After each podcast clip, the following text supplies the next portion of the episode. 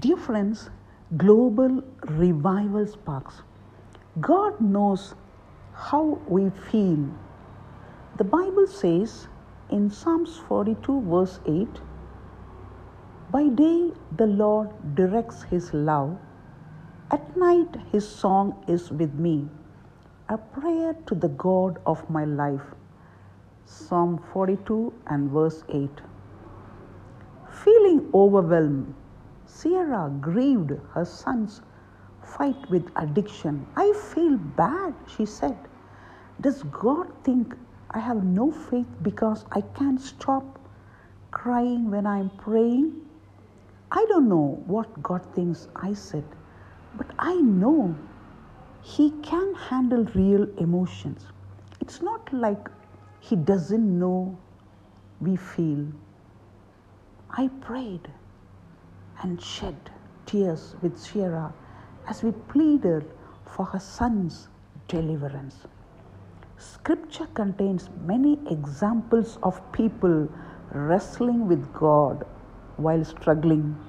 The writer of Psalm 42 expressed a deep longing to experience the peace of God's con- constant and powerful presence.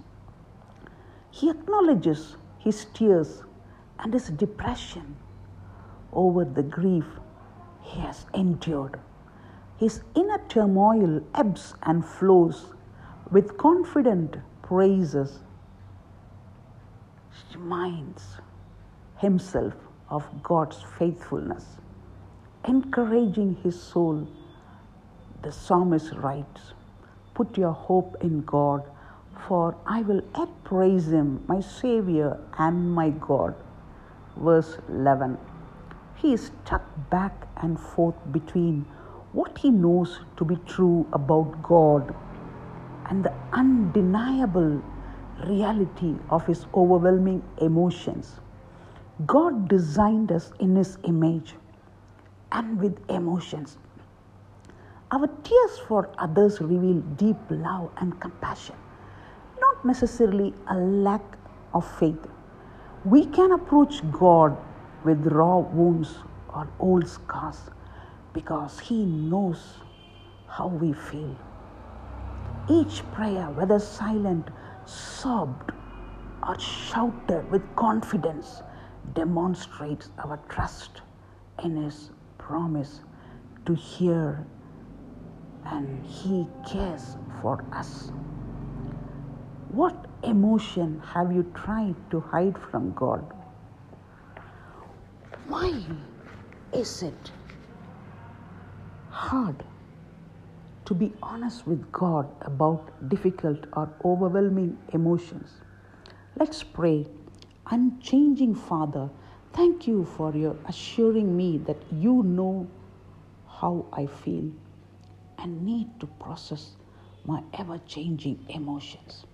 Yes, dear friends, God knows our feelings, our emotions, our pain and agony, what we are undergoing in our life, in our families. Just keep looking to God Almighty, and Jesus will do the miracles incredible for you when you cry out to Him. God is listening and answering your prayer. In the name of Jesus, God bless you. Amen. Dear friends, global revival sparks.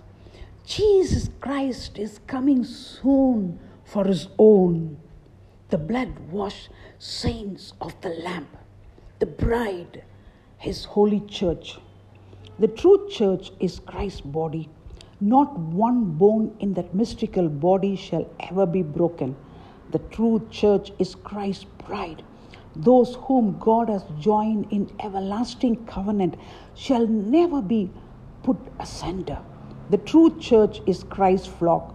When the lion came and took a lamb out of David's flock, David arose and delivered the lamb from his mouth. Christ will do the same. He is David's greatest son. Not a single sick lamb in Christ's flock shall perish. He will say to his father in the last day, Of them which thou gavest me, have I lost none. John 18 and verse 9. The true church is the wheat of the earth. It may be sifted, winnowed, buffeted, tossed to and fro, but not one grain shall be lost. The chaff and chaff shall be burned. The wheat shall be gathered into his barn. The true church is Christ's army. The captain of our salvation loses none of his soldiers. His plans are never defeated.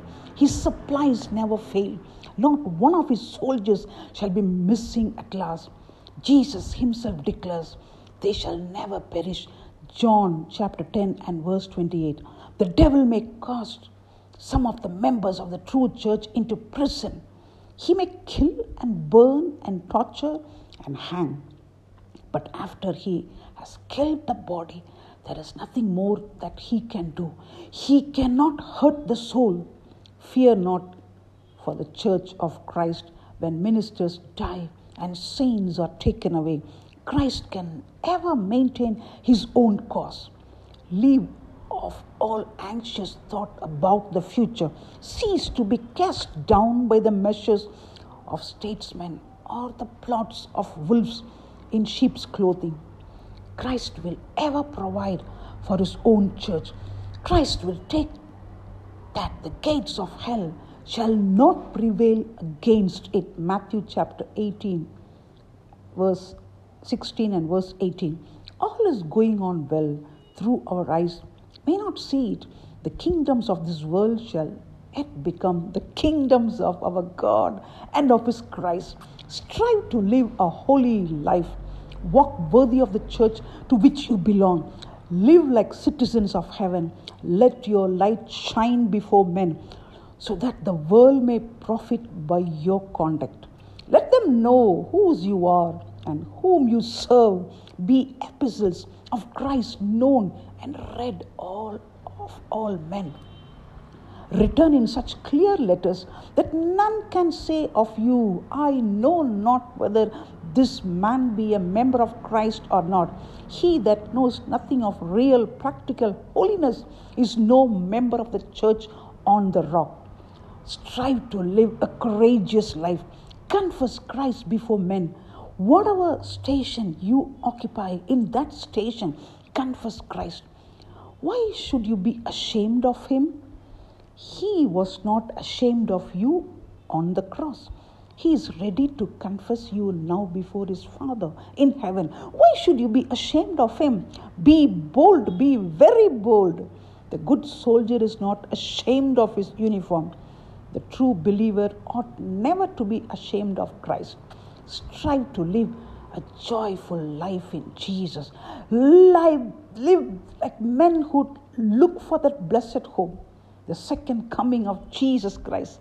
This is the prospect to which we sh- should all look forward. Let us wait and watch and pray. Yes, dear friends, Jesus Christ is coming soon. And we are going to be with Him forever and ever. God bless you. Amen.